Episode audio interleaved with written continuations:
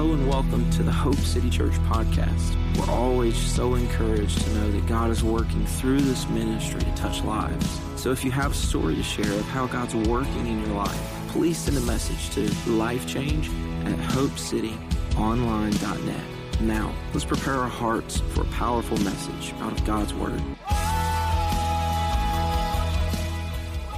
What's up, Hope City Church? Man, I'm really, really, really excited to be here. And, and like you heard a little bit on the video, Robbie and I are, are, great, great friends. And so I consider it an honor to stand on the stage that he has the opportunity to occupy uh, most weeks. I love, love, love your pastor very, very much. And uh, I just could not be more excited. Um, I Facebook stalk Hope City Church like crazy because I'm just so excited about all that God is accomplishing in and through this ministry. So, you guys got to know um, I know a lot about your story, though I don't know a lot of your names. And so, I'm really, really excited to be here today. Quick, quick fun fact uh, about, about Robbie. Um, back when uh, the Harrisburg campus of High Rock was, was building their building, uh, that you, I think you guys used to occupy before you were hanging out here. Um, I went over one day to kind of help out with some stuff or whatever. We were in the construction process, and I had the distinct privilege of watching Pastor Robbie try to operate a sledgehammer. Um, and I, I, I, was at the time I had uh, I had broken a bone in my hand and I was wearing a cast, and I became so frustrated watching Robbie try to take down this block wall. Uh, that I just pushed him out of the way. Get out of the way, man. Give me that thing. And so, cast and all, here I am, sledgehammer, and I broke my cast that day um, just because I, I, couldn't stand to watch Riley. He was, he was struggling, man. I felt bad for him, and I, and I wanted to rescue him because we are great friends. And so I, I came to the rescue, broke my cast, um, had to go back to the doctor that week and, and get and pay to have a new cast put on. So at some point um, before Robbie and I stopped hanging out, that man owes me a cast. All right, he owes me the, the money that it cost me to replace that cast. Um, and I do. I, am I'm, I'm very excited to be here and, um, and to just share with you guys today what I, what I believe that God wants to, to speak to a lot of us, especially to the single people. Single people make some noise. Where it's, all right, there's one. All right, awesome.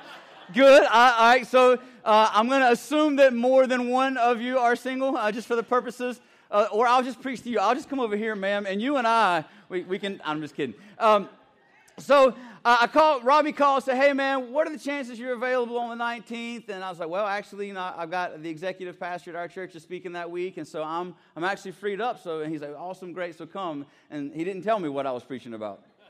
Um, so I called him about a week later and said, all right, so uh, what is it? What's the topic? What's the direction? What am I doing? You know, what deep theological doctrine would you like for me to unpack and, and teach through? And he's like, well, actually, um, we're talking about sex was like, so you want me to come to a church that's not mine, to people that I don't know, and talk to them about sex? Yes. Awesome. I love talking about sex. It's, it's one of my favorite things. Um, that, was awkward laughter, and I love it. That's awesome. Um, actually, for, for about two and a half years uh, before my wife and I conceived, I, I am a father. Uh, my wife and I have two precious little girls, and, and in trying to conceive our first, um, it took us about two and a half years uh, to, to have our first child. And if you know anything about trying to have a child, you'll know that that makes me an expert on the topic. All right, so I'm pretty excited to share with you today um, what, I, what I believe that God wants all of us to know about sex because I believe there's some, some pretty common misconceptions as it pertains to sex, especially outside of marriage, and, and some myths also inside of marriage as well. Um, but today is going to kind of center around one big idea. One thing that I really want us to, to latch on to, to, to really take away from t- today. And so, in case you got to leave early, I'm going to give it to you up front um, so that you don't miss it. And then we'll have some discussion about it here in just a few minutes. But here's the big idea. Here's, here's what I want to communicate today that sex, it's not just physical. Sex is not simply physical. But that's not what culture tells us, is it? See, the, the, the, kind of the, the pervasive uh, thought as it pertains to sex now, at least outside of the church and in culture, is this that, man, as long as nobody gets pregnant, and as long as nobody gets a disease, and as long as nobody gets too caught up in it. I mean, just what's the big deal? Let's, let's just do it. Have fun. Go do what you want. Just, just do that. Right? Because sex is just, it's just this physical thing. It's no big deal. It's just physical. But it's not. And I believe that if we're really honest with ourselves, if we really look introspectively and we think intuitively, we know that's not true. And so, just as a way of kind of getting all of us on the, the same page today so that we can kind of operate out of this truth that sex is not just physical, uh, I came up with just a few questions that I think will, will help us understand this, this truth. So here they are. See if maybe you agree. Now, I, I don't even have the answers really to these questions. You and I probably wouldn't even agree on the answers to these questions. But I think as we, as we think through these, what we'll find is that all of us intuitively, in the, the deepest parts of who we are, know that sex is not just physical. Here's the first one Why is it when a child is abused sexually? That later, when they're able to finally connect the dots and put together what happened, that it shakes them to the extent to which it shakes them. Why is it so much worse for a child to be sexually abused than any other kind of abuse? And oftentimes, kind of the, pushback to this question is well, that's because they were betrayed by an, by an authority figure. And, and that is true, but authority figures betray children all the time. I, I'm a, I'm, I feel like I'm a pretty good and, and, loving father, but I break my promises to my kids regularly, unintentionally, but regularly break promises to them. So it's not just that their, their trust has been uh, betrayed by an authority figure. No, there's, there's something deeper. Because sex is not just physical. Here's another one. Why is rape so much more devastating to a woman than just being beaten up. Physical abuse is far more reported than sexual abuse when it pertains to women. Did you know that? There's something that, that feels shameful and hurtful and deep and, and, and in-seated within the individual when rape occurs. Why is rape so much worse than just being beaten up? Because there's, there's something that gets violated, there's something that gets broken and damaged when rape happens that's different than just being struck or being beaten up. Because sex is, is, is deeper. It's not just physical, there's, there's a depth to sexuality that connects to our soul. And when that is damaged, it's not something that can just be healed from physically. No, there's something internal, something deep that happens. Why is it that most people's deepest regret, their greatest regret, always pertains to something sexual? Now, I can't tell you how many times, you know, I'll be sitting in my office and somebody will, will, come in into the office and say, Hey, Pastor Brian, I really need to talk to you. I've never told anyone this ever. And it's never, it's, it's never, there was this one time where I backed my car into somebody else's car at the parking lot and I didn't leave a note. No, every time someone is going to tell me something that they've never told another individual ever, it's always about some kind of sexual sin or regret. Why is it that our greatest regrets are so often connected to sexuality? Here's the truth it's because sex, it's not just physical. And luckily for us, the, the Bible actually has a lot to say about this, and we'll get to that in, in just a moment. But the reason that sex is not just physical is because there's something that's a part of our sexuality that we can't get away from. And I listened to Pastor, Pastor Robbie's message from last week, and he talked a little bit about this last week. But here's the word. Here's the word that makes sexuality so deep and ingrained within us. And the, and the word is intimacy. And intimacy is to know and to be fully known. You see, when God created sex, He created it to be that which would connect us on a level, connect us with another individual on a level that would give us a picture of how He desired for us to connect with Him. An intimate, passionate, fearless, a fearless, passionate connection with another person in the same way that God desires for us to connect with Him. That was God's design, which is, which is interesting, by the way, if you think about it, that God created sex. You tracking with that? That there was, there was a point in time in the creation story, if you're any kind of creationist at all, and I know that all of us maybe in the room don't agree that God created or whatever, but if you're any kind of creationist at all, then you have to believe and have to know that there was a point in time where there was no such thing as sex. And God said, Oh, I've got a great idea.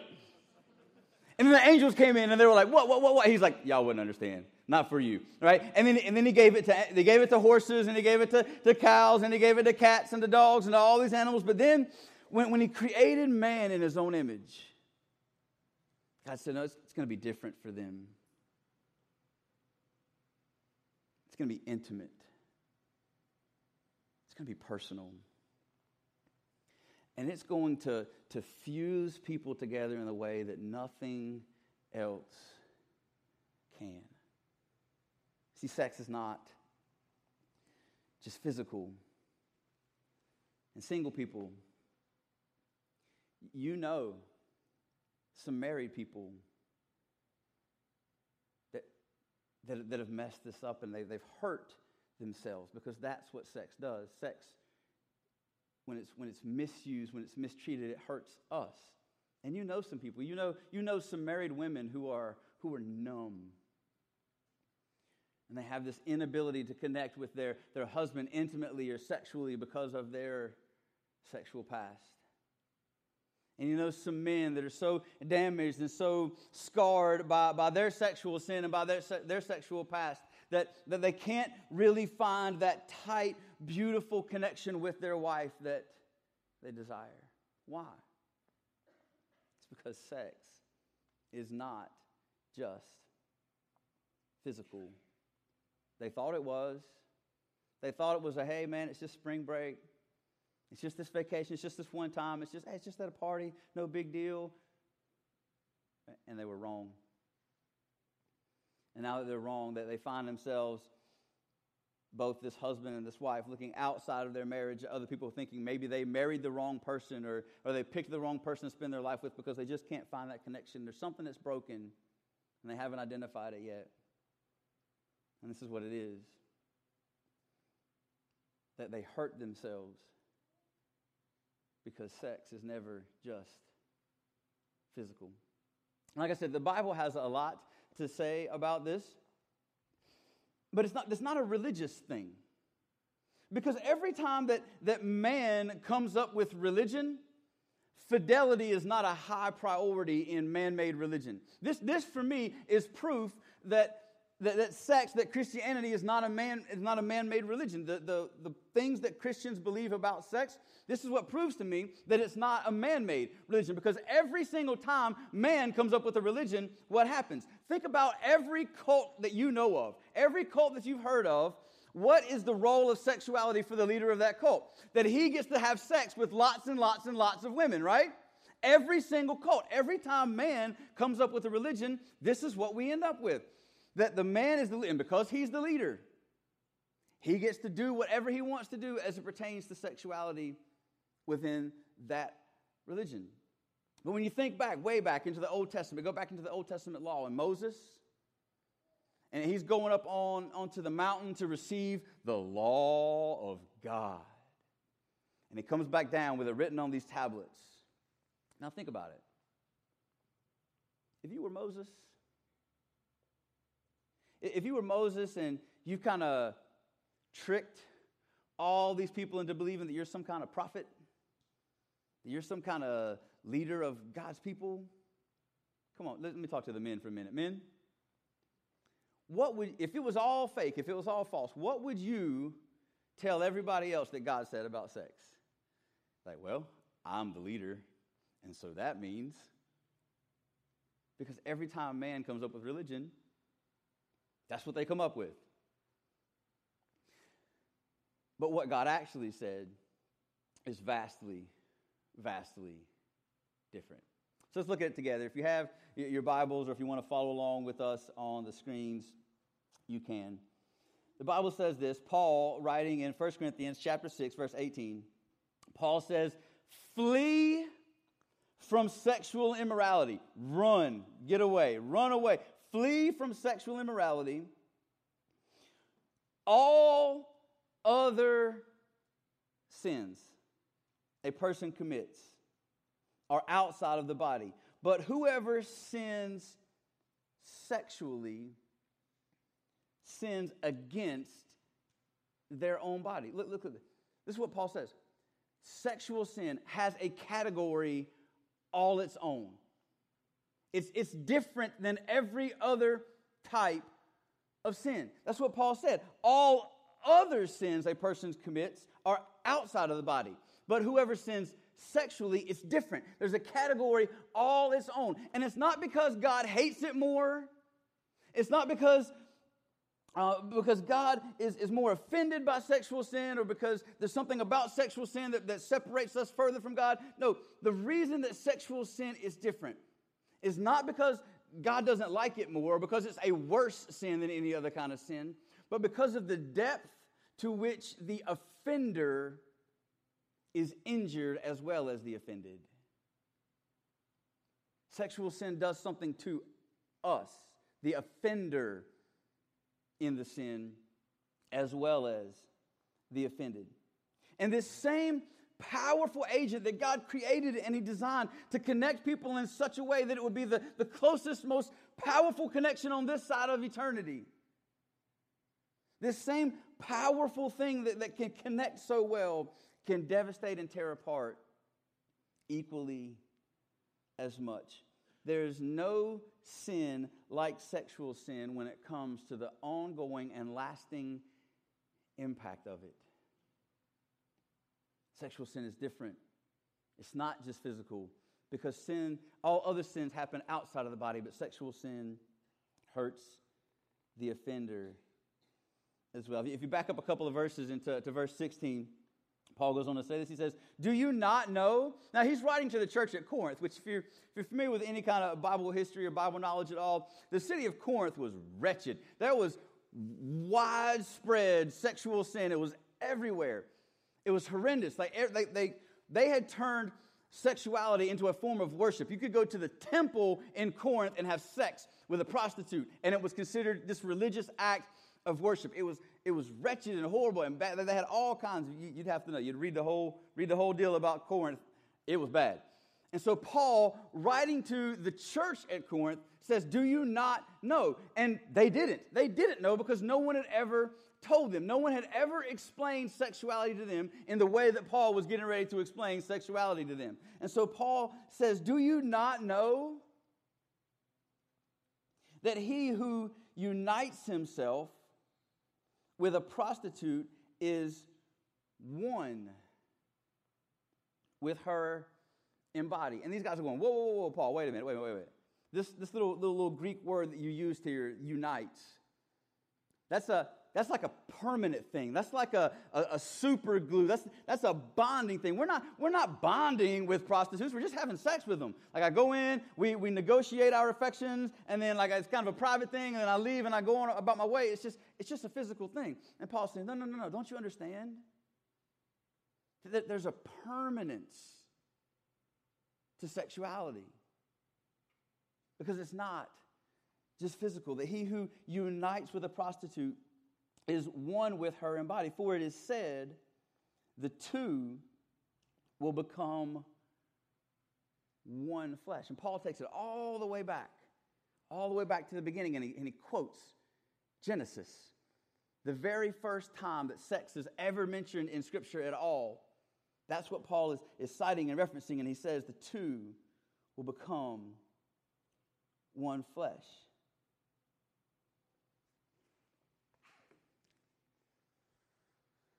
When it comes to, to bonding things together, there are, there are few things as good at bonding as duct tape.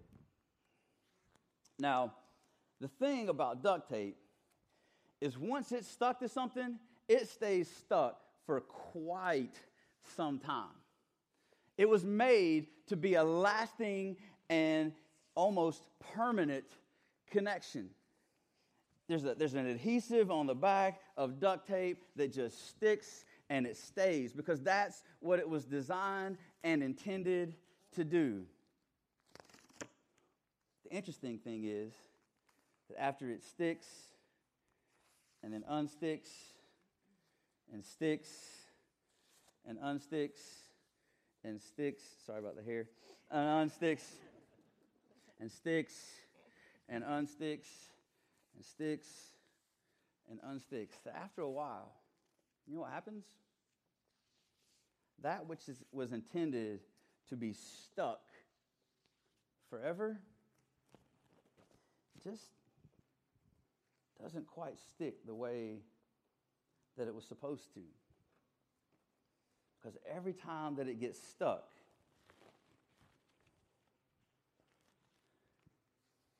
something gets taken away.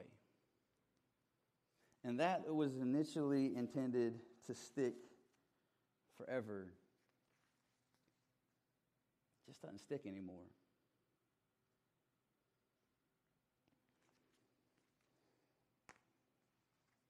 And what happens in a lot of marriages, the husband looks at his wife, the wife looks at her husband, and they just can't seem to figure out why their marriage doesn't stick. See, Paul says that when, when sexuality happens, that it's forever. That it's a bond that takes place on a level so deep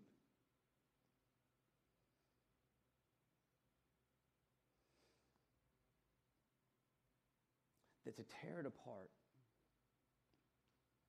is to break something that God intended to last forever. It gets damaged, it gets broken, things get taken away that pro- prohibit you from being able to connect with another individual in the way that God intended.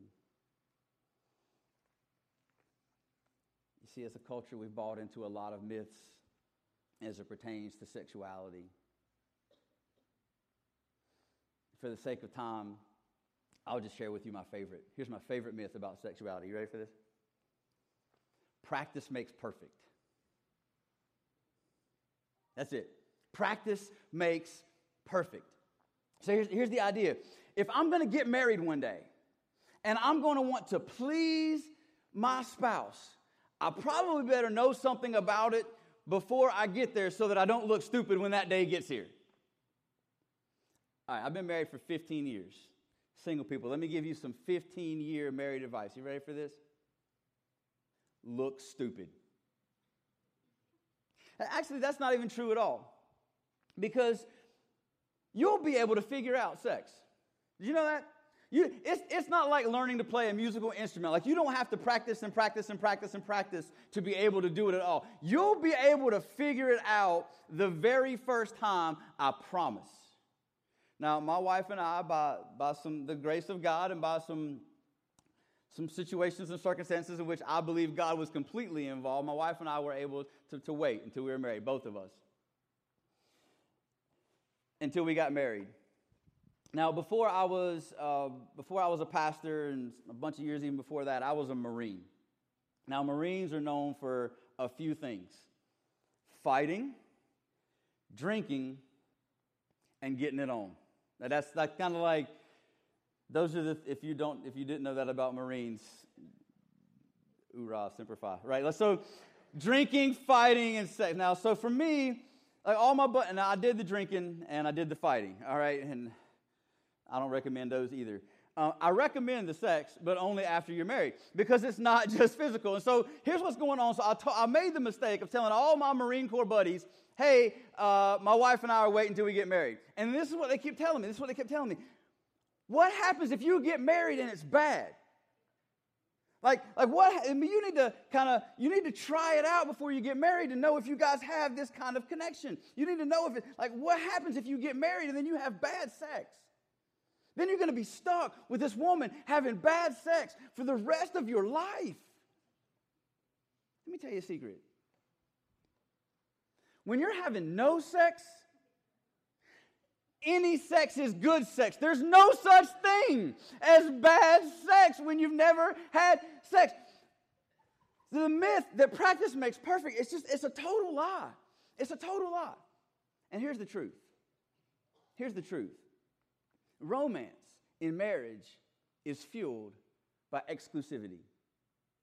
Marriage, or excuse me, romance in marriage is fueled by exclusivity. It's not fueled by some skill that you've mastered, right? Like it's not like you get to your wedding night, right, and your spouse looks at you and goes, "Whoo, I'm sure glad you practiced." like, yeah, I, am sure glad you practiced too, man. Aren't we good at this? Maybe we could win some kind of award. Is there like a competition we could get in? I don't like. I don't know. Like so, it, it, it's, it's not true. Here's the here's the truth that if you want romance in your marriage, it's fueled by exclusivity. It's fueled by this story.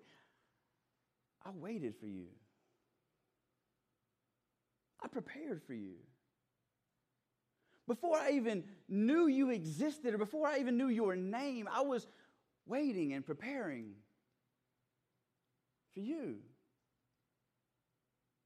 And now that we're together, I, I'm going to be devoted to you for the rest of my life. You see, prior fidelity sets a precedence for future fidelity. All practice does is give your spouse something to compare you to.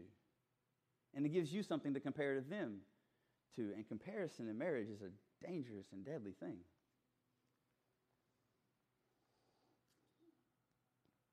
Marriage is fueled by the exclusivity of another person. That was my story. That was my wife's story. We waited for each other. And then we absolutely wasted a trip to Jamaica. I was 21, she was 22. I felt like I was kind of making up for lost time. Like we went to Jamaica and the resort was nice. We didn't go sights. We didn't do a lot of stuff. We took a few pictures just so we could fool everybody back home, but we wasted a trip to Jamaica. We could have went to Concord and been just as, just as much fun. And here's the cool thing that exclusivity in marriage, it goes on and on and on. It keeps lasting. I've been married for 15 years, three weeks ago. June the 2nd was my anniversary. I tried to waste a trip to Charleston 15 years later because exclusivity, it fuels the romance and the passion in marriage. It's still there. Why? Because my wife and I both said to each other, it's you and me for the rest of our lives. And I don't know about you, but that turns me on knowing that I'm the only person that'll ever know her that way, and I'm the only person she'll ever know that way. So let me give you a piece of, of practic- practicality for all the single people in, in the room. Here it is. You need to determine the story you want to tell. You need to determine the story that you want your relationship to tell and then live in such a way that that becomes a reality. Here, here's one story. You know, I was in high school and it was spring break, and we kind of just did some stuff. And then I got into college, and um, you know, I was in a fraternity or I was in a sorority, and sexuality was just kind of a way of life. And then now, but now I've met you, and and I really love you, and I'm committed to you for the rest of my life. And I, am just gonna I'm, I'm gonna change everything, and it's gonna be you from now on. That's that's a story. Let me give you a better one. Let me give you a better story. I was in high school, or I was in college, or I was in my 20s or 30s, and I was going to church. And our pastor wasn't in town. And this other weird guy came in to talk to us. I don't even remember his name. He was really good looking, but that's all I remember. and, and he told us that sex was not just physical. And that if I would wait, that I'd have a great story to tell. I wouldn't have to lie. I wouldn't have to hide. And I wouldn't have to be ashamed. That I could tell my spouse my story forever. And so from that day, I made a decision to prepare for you. That's a great story. And if you're a single person in the room, I'm willing to bet that's the story that you would kind of like to be able to tell one day. But you can't do that now unless you plan for it later. You know what that's called? When you give up something now for something better later. It's not a sacrifice. No, a sacrifice is just to give up something altogether. But to give up something now for something better later, it's not a sacrifice, it's a what? It's a it's an investment. So here's my, here's my challenge to you. I, am not your pastor. I don't, have a, I don't have a whole lot of right to challenge you to do anything because I just give you some good advice. If you're single, start investing now to have an awesome, passionate, intimate, beautiful, exclusive, long lasting, sexual filled marriage later. Now, I know a message like this lands in a lot of different places for a lot of different people. Some of you right now, maybe you've, maybe you've even damaged your sexuality. And maybe now even you are struggling. If you're, maybe now you are married and you're, fi- you're struggling to find that connection with your spouse. You're like, I don't, I don't like my story. I don't like the story that I've been writing. Here's the awesome thing about stories is that when we're writing the story, it gets divided into chapters. Here's my advice married people that have, that have damaged, that have, that have messed up, that have hurt yourself sexually. Man, turn the page. Start a new chapter. See, we serve and believe in a God who's a God of redemption and a God of hope. He loves the process of restoration in the lives that have been hurt or damaged. So, married folks, this morning, if that's you and you've damaged yours, here's the good news God is making all things new. You can write a new chapter, you can start a new story. You can go home today and talk to your spouse and say, hey, like, I don't like the story that I've been writing, but here's the story we're going to write from here on out. Baby, it's me and you forever. Let's get intimate. Single people, wherever you've been, whatever you've done, whatever you've been involved in, you get the opportunity right now to begin preparing. You get to choose the story that you write for your spouse. You got to make a decision to start. You, you got to start writing that next chapter. Why not start it today? Let's pray together. Father, it's my hope that, that a day like this and a time like this, that God, it would land in such a way that we begin to see sex in the way that you've designed it, in the way that you have prepared us and designed us to live.